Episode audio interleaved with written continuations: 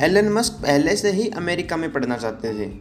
जब वो 20 साल के हुए तो उनको यूनिवर्सिटी ऑफ़ पेनिसिल्वानिया में एडमिशन मिला।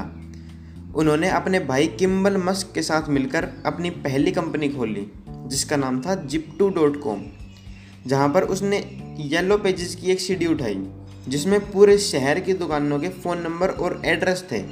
एलन ने एक प्रोग्रामिंग कोड लिखकर एक वेबसाइट तैयार की।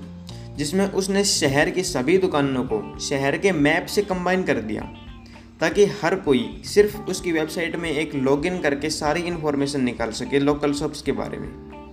1999 में एक कंपनी जिसका नाम था कॉम्पैक उसने जिप्टो को खरीद लिया 307 मिलियन डॉलर में, जिसमें से एलन को 22 मिलियन डॉलर का हिस्सा मिला, जो कि डेढ़ सौ करोड़ होता है।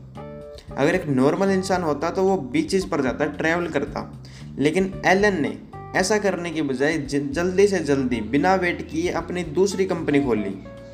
इस पूरी स्टोरी से हमें क्या लेसन मिलता है? कि कभी भी किसी भी अचीवमेंट पर हमें इतना खुश नहीं होना चाहिए कि वो हमारी आने वाली सक्सेस को रिस्ट्रिक्ट कर दें। जैसा कि एक नॉर्मल इंसान होता तो उसने किया होता। एलन की तरह बनो।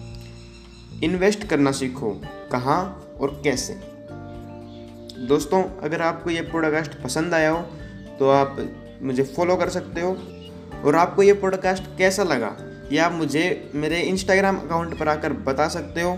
मेरी इंस्टाग्राम आईडी है ऋतिक कुमार टाक्स are I T I K K U M A R T A L K S तो चलिए दोस्तों, कल मिलते हैं एक नए पॉडकास्ट के साथ।